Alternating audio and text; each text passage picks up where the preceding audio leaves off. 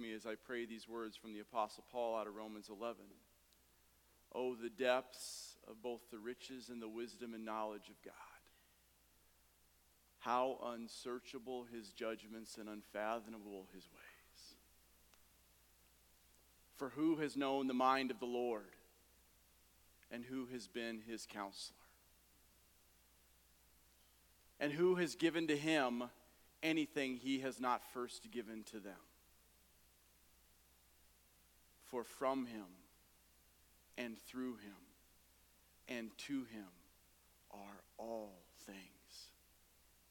To him be the glory forever and ever. Lord, may that be true in this place today and in our lives each day. For the fame and the glory of the beautiful name of Jesus Christ, we pray these things. And all God's people said, Amen. Please have a seat and open up your Bibles to Nehemiah. We're into week six, so hopefully by now you know where it is. It's just to the left of the Psalms. If you're just joining us for the first time today, whether it's here or online, and we're in, we're going to be in Nehemiah chapter eight. Um, that's not exactly where we'll start. We're going to start in chapter seven because we left off in chapter six.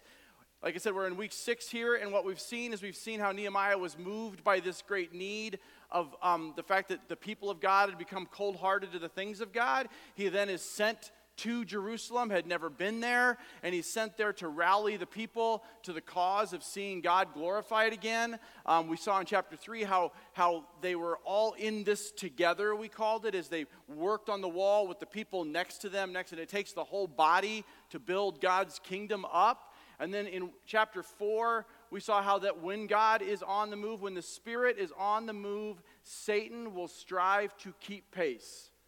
When the Spirit of God is on the move, Satan will strive to keep pace. It, if, you're, if, you're, if you're experiencing increased opposition, it doesn't necessarily mean you're sinning, right? It might actually mean that you are gathering the enemy's attention, which means you are a ferocious soldier for the kingdom of Christ. And that's a good thing. And then last week we saw how um, Nehemiah, through his leadership, he was called to lead God's people into restoring the glory that was the city of Jerusalem, and they finally rebuilt the wall. Who remembers how many days it took them? 52 days. Why was that a big deal? Like, what was the big deal about the wall and, and having it rebuilt in 52 days? What did it reveal? There was nothing special about 52 days. It could have been any, but the fact that it was this great work was done in 52 days, why did that matter? Only God could do it. Remember, we talked at the end of last week about how if you can explain it, God probably didn't do it. Right? Too much of what's going on in the church today too much of what's going on in the church today could happen without the Holy Spirit even being present. And that should terrify us. Right? One of my favorite quotes by Warren Wiersbe, he says that anything, I know this one was actually, actually by Blackaby, I think it was. He says, anything done apart from the Spirit, power, and Word of God will fail miserably or succeed even more miserably. And that's there's huge truth to that. And we see that happening even in the church today. So if you look back at chapter 6, actually, in verse 16, he said this, this was what the big deal was. When all our enemies heard of it, that the wall had been built in 52 days, the nations around us were afraid and felt great and fell greatly in their own esteem, for they perceived that this work had been accomplished with the help of our God. In our vernacular, we would say it this way can't compete with that right? They, the other nations are going, can't compete with that, cannot compete with what God is doing. But, guys, just like the wall being built in 52 days was a miraculous work, so was how it was done. God's people coming together to get it done was, was part of the glory story. And it has always been true. God, like I said a few minutes ago when I was up here, God has always chosen to work through people because when He uses our brokenness for His glorification, He gets even more glory. Because people are like, man, if, he can, if God can work through that mess called Doug, He can work through anybody. And, and, and he, gets, he gets the glory, not us. And so, this, what we have called here for a long time, this collective witness, this corporate witness, the idea of God's people coming together using their individual gifting to build up the body of Christ, has always been God's plan because it brings God the most glory. That He has always been about bringing him, Himself glory, which in turn brings us revival. Because when we see revival, when we see God's glory, it revives our hearts.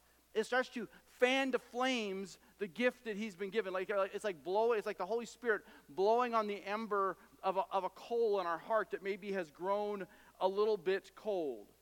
And if you look at chapter 7, at the beginning of chapter 7, it, it, we see, because we're going to skip chapter 7, but I want to point out pretty much all chapter 7 is, is a list of God's committed people. I'm going to say that again almost all of chapter 7. So uh, let me just read the first couple verses. Now, when the wall had been built, and, had, and, and I had set up the doors and the gatekeepers and singers and the Levites, and they had all been appointed, I gave to my brother Hanani and, and Hananiah, the governor of the castle in, uh, of the castle charge over Jerusalem, for he was a faithful and God-fearing man more than many. So he's just trying to find some God-fearing people to help him out. And he says, And I said to them, Let not the gates of Jerusalem be open till the sun is hot. Now jump down to verse 4. The city was wide and large, but the people within it were few, and no houses had been built. Remember what um, when Jeff taught on chapter 4 the work is great and extensive, and we are separated on the wall far from one another, Nehemiah said. So, whenever you hear the trumpet blow, when someone in our today, when someone raises their hand, rally to that point, and our God will fight for us. Nehemiah is taking time in chapter 7 to go, here are the people that are moving into the city to rally to that point.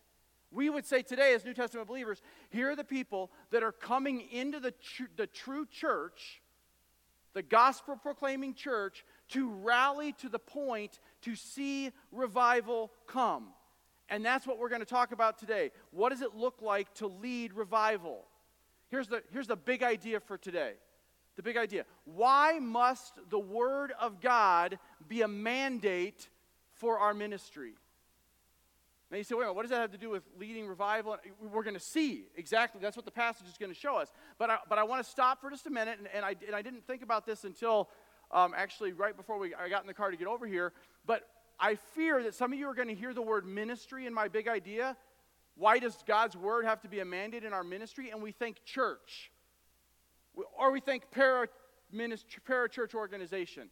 We think of some sort of organizational ministry. Guys, I love, again, Warren Wiersbe. He went to be with the Lord a few years ago. He was 90 something years old. He'd been a pastor for 70 something years. He wrote a book many years ago that's one of the best leadership books I ever read. It's not about leadership, it's called On Being a Servant of God. Many of the leaders here have read it. Um, it's called On Being a Servant of God. It's a little book, and in there, one of the I, I, it's one of those books where I've highlighted almost everything. So I'm not sure why I even bothered highlighting it because if everything's highlighted, what's the point of highlighting? But as an aside, one of the things I highlighted, underlined, circled, and starred was, a, was his quote from ministry. Ministry is not a church. Ministry is not even an organization. Ministry is, and I, and I wish I had thought about it sooner so I could put it up here. Ministry is when divine resources from God. Resource, resources don't necessarily mean material things. Resources could be words of wisdom. Resources could be a, a caring heart. Resources could be a lot of stuff. When divine resources meet human needs through loving channels to the glory of God. Ministry happens when divine resources meet human needs through loving channels to the glory of God. Begins and ends with God. We're in the middle. We're the loving channels meeting human needs. Why does the word in that process matter so much? Because it matters to God. Like tremendously. And if you've been here at Cornerstone for very long, you know that's not a surprise to anybody that I would stand up here and say that the Word of God is really important, but we're going to see just how it brings about revival. Because what this passage is going to show us is it's going to show us that when we share God's Word, we are moved by the power of God's Word to be obedient to God's Word.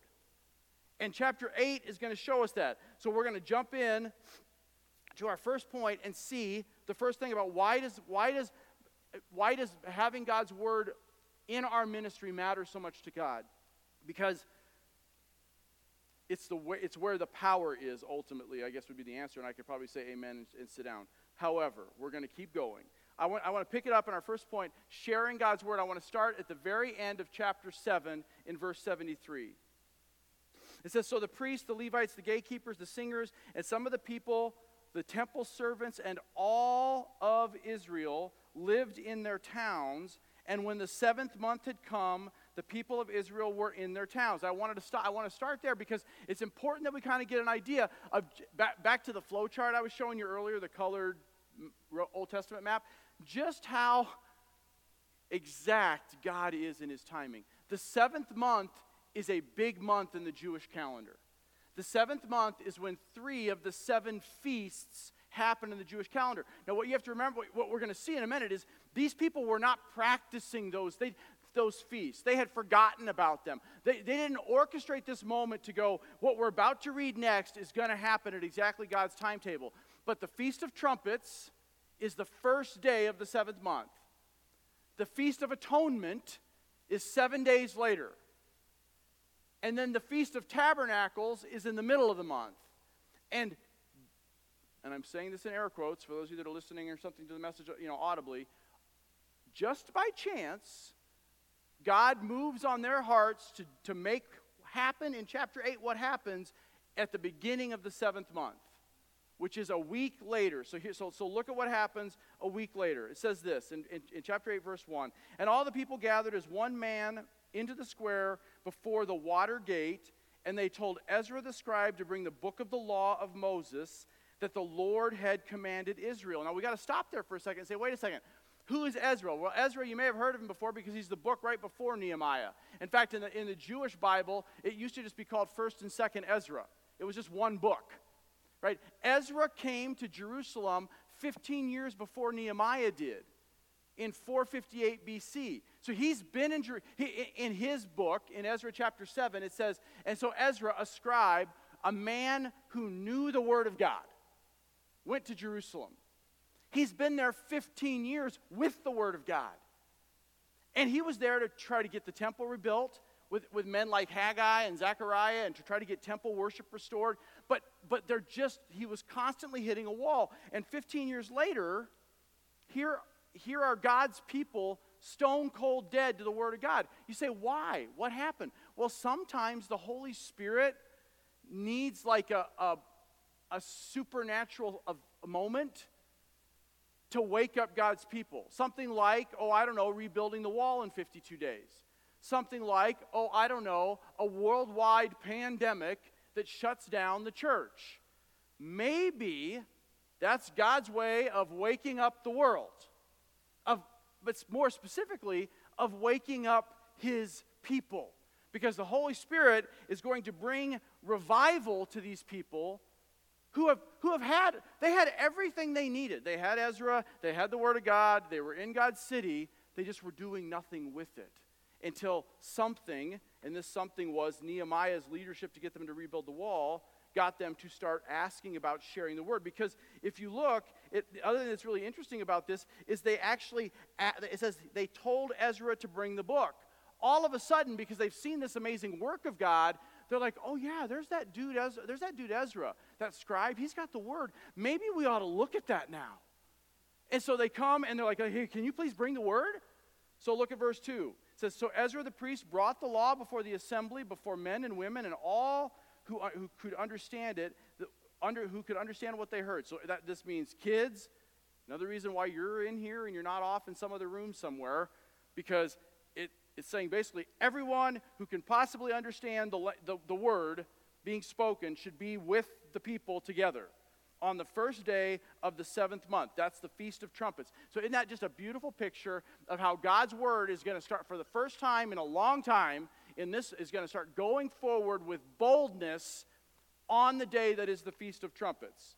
It says now the second, and this isn't, I've taught through the feast. I'm not going to spend time talking about them. You can research what the feasts all mean and how they're pictured, um, how they're just pictures of what's to come in the New Testament. That's not for today. Um, we have taught on those in the past, though.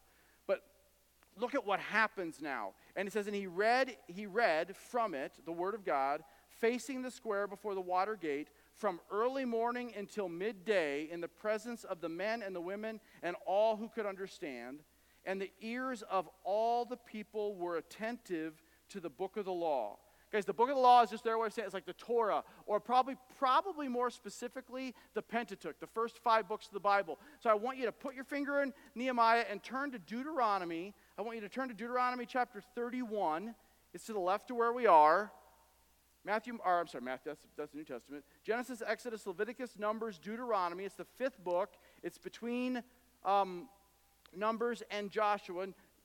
Deuteronomy 31. And I just want to read to you verses 12 and 13 out of Deuteronomy 31.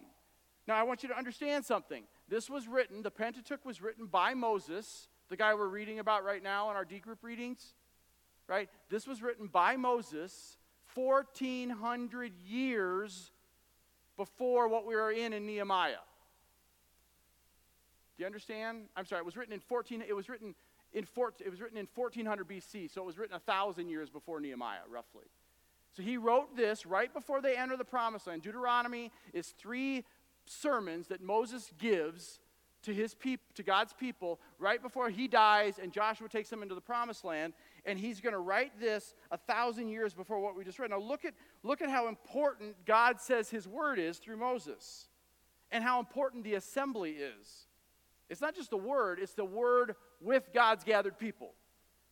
Verse 12 Assemble the people, men, women, and little ones, and the sojourner within the towns, that's the people that aren't even believers, that they may hear and learn to fear the Lord your God, and be careful to do all the words of this law, and that their children who have not known it may hear and learn to fear the Lord your God, as long as you live in the land you are going over to the Jordan to possess. Guys, a thousand years before Nehemiah, right before Joshua was going to take them into the promised land, before they're going to take over the, the promised land and they're going to establish the kingdom of God and, and become this nation, that God warns them gather together and read my word regularly. And yet, it just is like God's people over and over and over and over again throughout human history to wander away from the Word of God. We just are. We are leaky people, and we're a fickle bunch. It's, it's the way it is. And rather than read, oh, Nehemiah, how could they possibly do that? Or, oh, Moses' time, how could they possibly do that? Guys, we need to ask ourselves the question how, how, how can we possibly do that? I know, again, I'm preaching to the choir, but guys, how often is your Bible being opened in your home apart from Sunday? right? We, we will, the, enemy doesn't even need to encourage us not to be in God's Word. We're pretty good at that on our own. We will wander from the Word of God because, just, be, just because. Because for some of the reasons that we're going to see its effect on our lives that we're going to see in chapter 8. So I'm just going to keep going and let the Word do the work. For chapter, or in verse 4, it says, And Ezra the scribe stood on a wooden platform that they had made for this purpose, and then it lists 13 guys, and I'm not going to go through and stutter through all their names.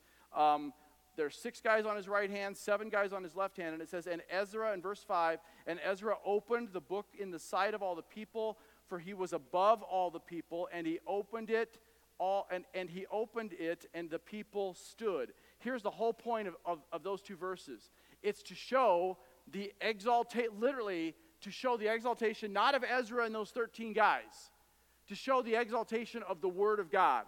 They built what amounts to a podium big enough for 14 men to stand on so that all of the people could clearly see that it was God's word that was being read from. Guys, it's part of why, and this, I, will tell you, I, I, started out like a while back going, man, it would be so much easier for me to, to teach from this thing, to teach from my iPad. Just because, man, it's all right there. My notes are all right there. It's just, it's so much easier. Here's my problem. And, and, I, and I use my iPad all the time. I had it up here a few minutes ago. I'm not anti technology. I'm not. I have an iPad, a smartphone. We even stream television in our home. right? I'm not against it. I am just telling you that, that right about the time of, right about Christmas time, I was so convicted by the Holy Spirit that the problem is that we can, you'll see this, same words. I use my electronic Bible every morning, guys. I use my electronic Bible every morning because it helps me in my morning routine as I'm stretching my back out because I have back problems to be able to hold it in one hand. I also use my physical Bible, but I use my, I'm not anti electronic Bible even. But here's the problem we will come to this for all kinds of information, even good information. We'll come to this for the weather, we'll come to this for sports, We'll come to this for how can I help, you know, with some ailment with me. We'll come. So what ends up happening if, if this is what I'm teaching from, the subliminal message you're getting is there's, there's, that's just another app. He's just reading from another app. Yeah, he's reading God's word, but it's just there's just an app for that. I was so convicted that no, when, I, when I'm reading from this, I'm reading from this for one reason, and that is to hear from a holy God. And guys, for us, we have to, again, not saying electronic Bibles are bad. If you're sitting here on your phone right now, don't hide it and go, oh. I'm saying for me to stand up here and read from the Word of God, I am praying that it conveys the message, not wow, Doug knows the Word, but wow, God is speaking. This is not another app. This is the holy, inspired, bone piercing, soul quenching Word of God. Thank you for being amening. All right. One of the other things, and, and again, not really in my notes, but I just wanted to mention this to you. Part of why we try to arrange this room this way, part of, back, back to why they built this platform, it was to show God's people the importance of God's word. Part of why the reformers, you know what the reformers, Martin Luther, those dudes, the reformers, what they did was they took the Bible, which was off to the side of the, of the Catholic Church at the time, and they put it front and center on purpose. It's part of why, like, when you watch old movies, like the, in, in the, in the, and the, the more high church, high church means like Episcopalian, um, some of the higher Presbyterians, the, the, the high church, like, like if you watch, um, if you've ever seen the original Bishop's Wife, the, the bishop is teaching from a podium that's off to the side and elevated. It's elevated, which is great, but it's off to the side. Why? Because they were trying to figure out, and, and what we're even trying to figure out in our little space we have right here, and in the new space, that by the way, forgot to mention this earlier, as of about 6 o'clock last night, we signed a lease. We have a spot. Praise Jesus. Yeah. Amen.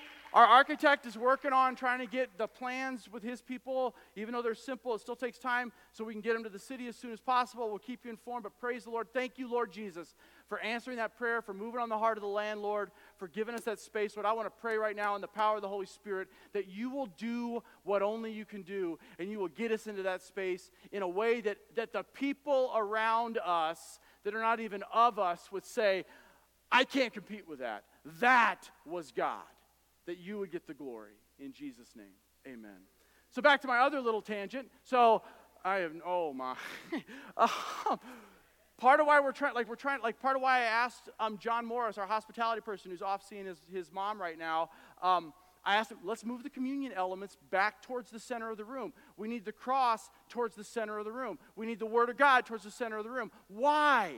Because it's who is the center of the church? Jesus. When we were reading Revelation, and it says, to the, to the seven churches, write this. Do you remember what the, the vision is that, that John sees? Man, I wish we had time for this. He's like, I see standing in the center of the church Christ. So we want to. I'm not the center. I said, I told John, I'm like, if there was a way for me to teach that, about that, from here, I would.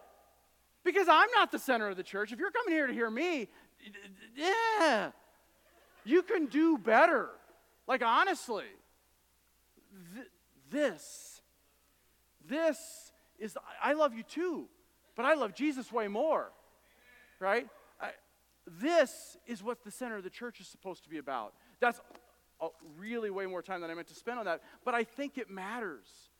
Guys, how we do church in our gatherings matters. We are not here to be entertained.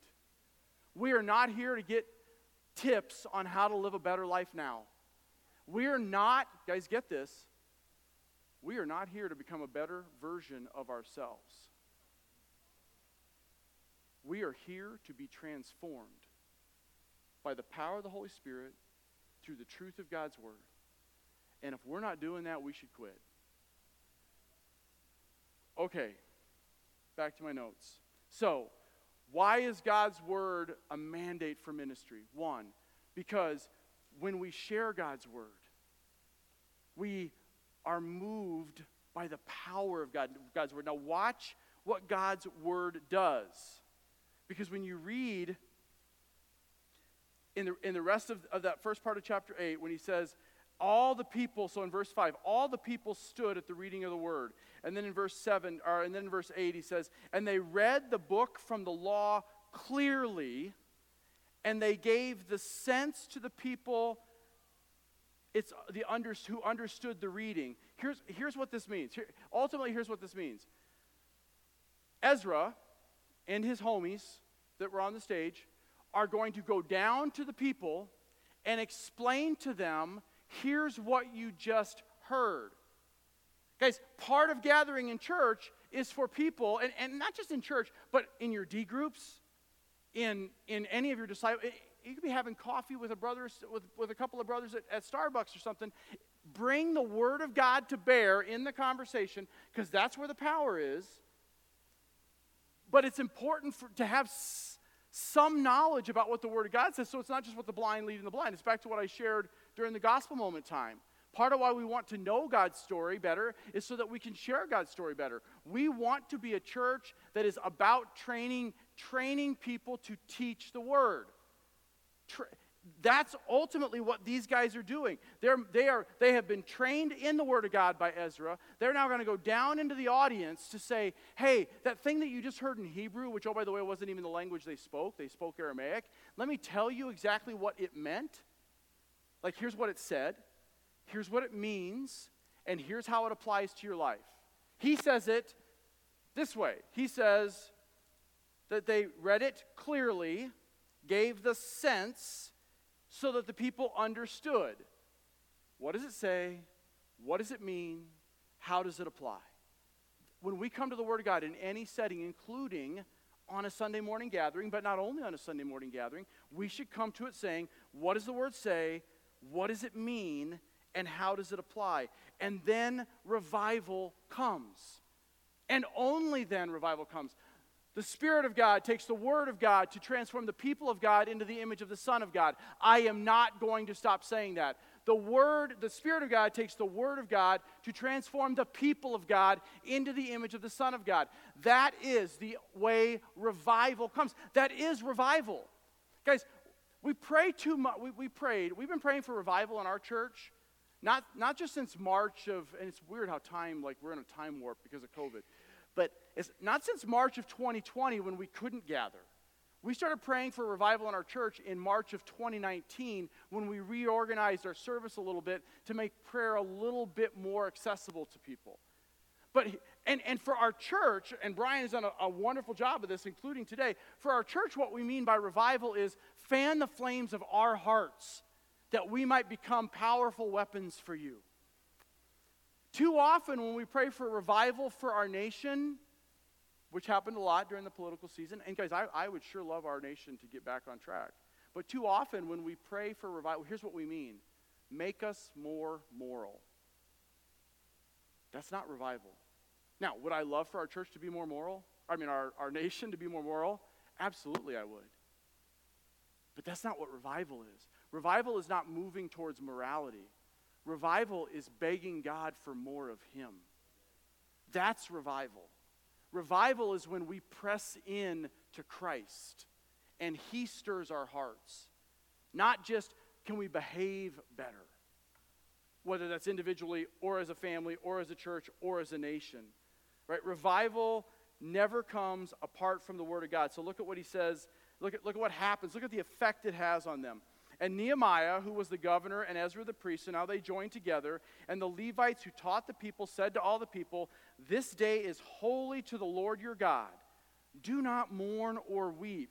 For all the people wept as they heard the words of the law. Doesn't, does that seem a little odd? These people go, Hey, Ezra, bring us the word. They bring the word, and these people are all weeping. You're like, That just doesn't seem like it ought to go that way. Except that one of the things we have to get okay with and, and, and be and actually embrace and is the word of God brings conviction. Right? These people had not heard the word in a long time, and all of a sudden they're like, oh. Right? In, in Hebrews, which is a book all about Jesus Christ, our high priest, it starts with, in epochs past, Hebrews 1, verse 2 or something, it says that he spoke to us in many ways, but now, in these last days, he speaks to us through his Son. By the way, he is the Word in flesh, right? And the Word became flesh and made his dwelling among us. In these last days, he speaks to us through the Word of God. And oh, by the way, the writer of Hebrews just plays that out throughout the whole book. For example, in Hebrews 4:12, for the Word of God is living and active, sharper than any two-edged sword, able to separate joint from marrow. Sounds painful. And also able to, and this is part of why we don't come to the word, guys, able to discern the thoughts and intentions of my wicked heart. Why don't we come to the word more often? We don't need, the enemy doesn't even need to encourage us not to be in the word. Because, man, I'm, it, it might actually say something to me that I don't want to hear. Because I'm holding on to something that it's going to tell me to let go of. But here's what we got to figure out when we actually let go of something for Christ, we lose nothing and gain everything. When we let go of our junk, because the word has convicted us, like that's what's happening to these people right here in chapter 8, they lose nothing and gain everything. So we keep going. He says, and then he said to them, Go your way, eat your fat, drink your sweet wine, and send portions to anyone who has nothing ready. For this day is holy. Second time he says that. It's holy to our Lord. Do not be grieved, for the joy of the Lord is our strength. Guys, that's revival. That's reviving. The revival is coming. But there's work that's still needed to be done. Guys, understand conviction leads to repentance, repentance is what leads to revival. We want to skip all that other stuff and just get to, Lord, just fill me, man. You know, breathe afresh on me, Lord Jesus. Pour your spirit down upon me. Okay, but but let me ask you a question like not how moral are you, but how hard are you running towards him? And if you want him to come and just do all this amazing stuff in your life, and he's given us some pretty clear mandates. We saw it in Deuteronomy 31. We're seeing it right here. Read the word. Yeah, but I, I, I just don't get a lot out of the Bible when I read it. And I, uh, it's just, I don't, I don't read the Bible. Just, just bring your spirit, Lord Jesus. He's like, yeah, why? Why? Why would I do that? It's what I didn't know Abby was going to share. It's, it's, why when we pray these, these very sent, like, pers- like selfish, selfish prayers, he's, he's going, it's not because he doesn't love us that he doesn't answer those prayers. It's because he loves us that he doesn't answer those prayers. Because he's like, I, I, that's, that isn't going, that will make you feel better for a minute. That's what the world offers. Guys, is being in God's Word, I, I loved how Mark said when he was talking about like being in community. Is being in God's Word work? Just like is being in community work? The answer is yeah. That's why it's so easy for the world and Satan to offer us stuff to replace it. But here's the problem what the, what the stuff that we replace it with is short lived, and it's why we have to keep coming back to it again and again and again. And every man in here who struggles with lust issues, and oh, by the way, every man in here who struggles with lust issues understands the bondage that that can have in our lives because it is a short, temporary, feel good moment that we have to come back to again and again and again. And Mo can tell you it's the same thing with narcotics, and someone else can tell you it's the same thing with alcohol, or streaming Netflix, or playing video games as a 30 year old instead of getting a job, or whatever your thing is. The world offers sh- simple, short, and short lived things where the Word of God requires some work, but it will do the work in your life. It is eternal, and the work it's doing in your life is for eternal good.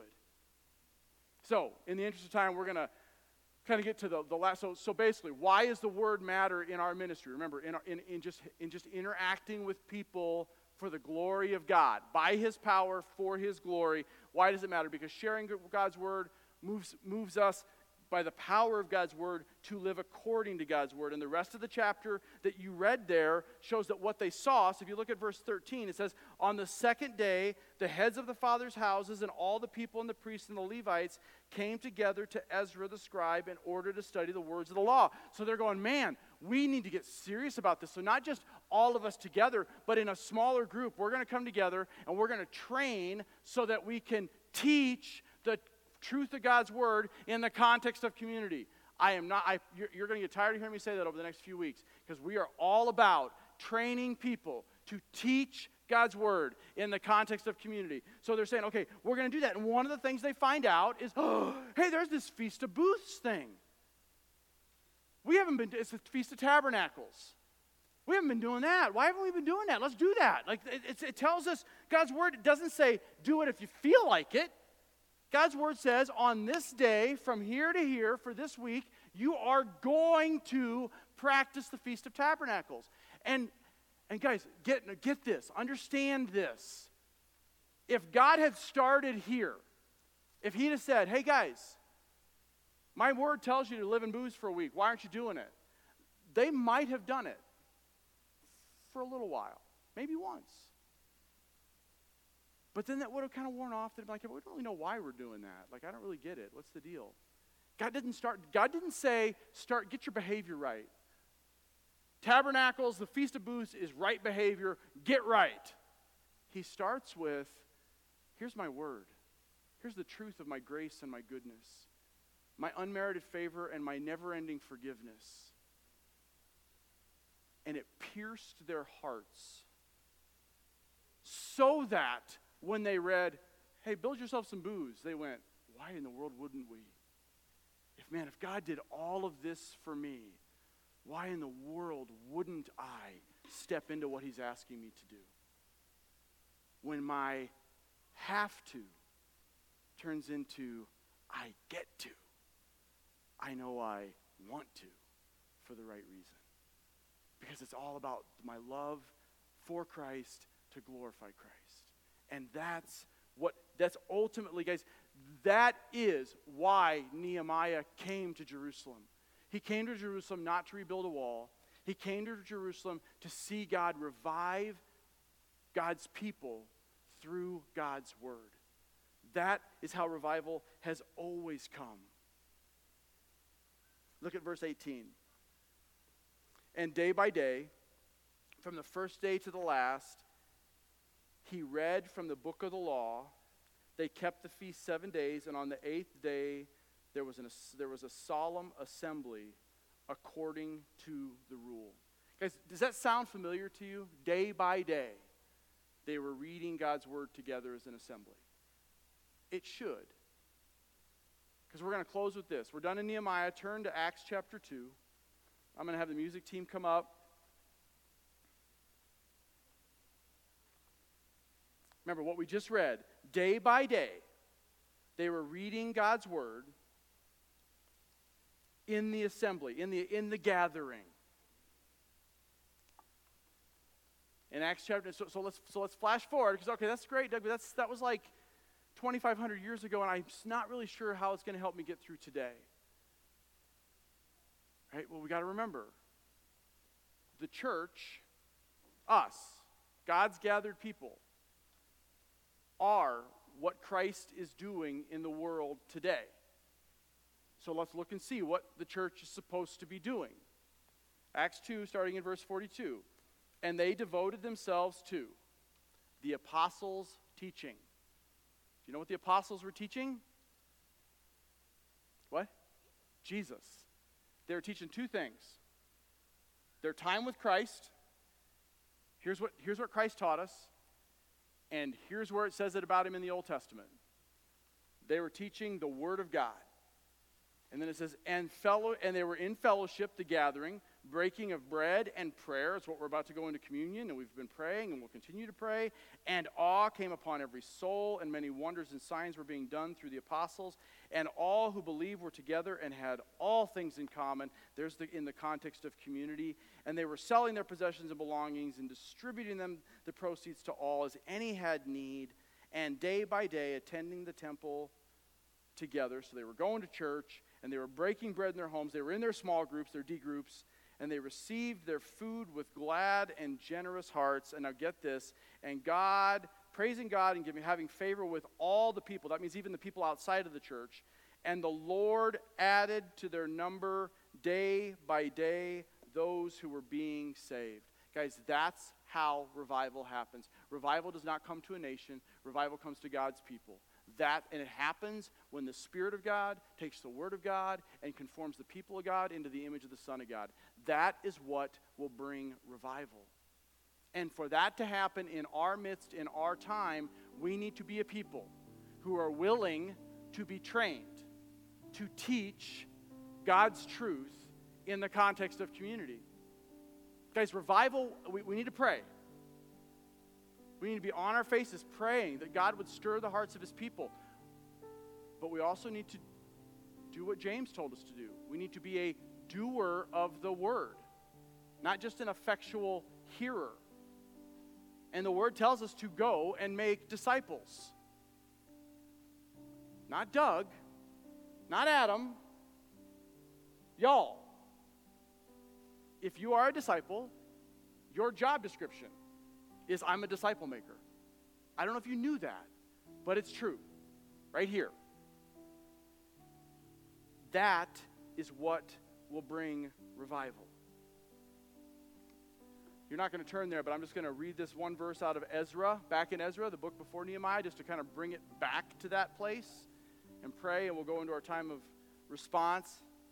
Listen to these sweet words from Ezra. Just meditate on this in this time of response. for a brief moment, favor has shone on us by God to leave a remnant and secure us in his holy place, that he might brighten our eyes and grant a little reviving. Father, I just thank you, Lord. I thank you that the joy of the Lord is our strength. I thank you that your word does bring many things, and one of them is conviction. It's the power. Faith comes by hearing, and hearing by the word of the cross.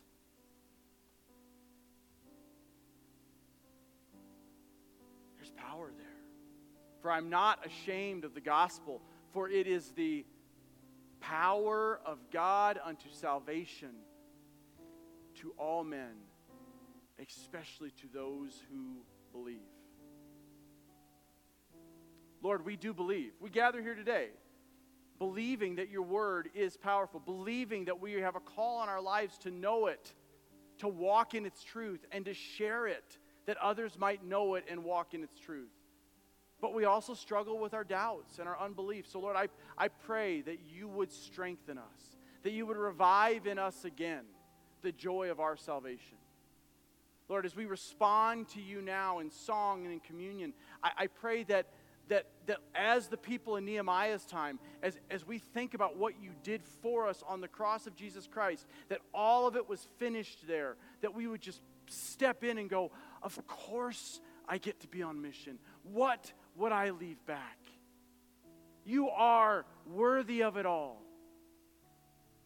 And to you be the glory. In Jesus' name.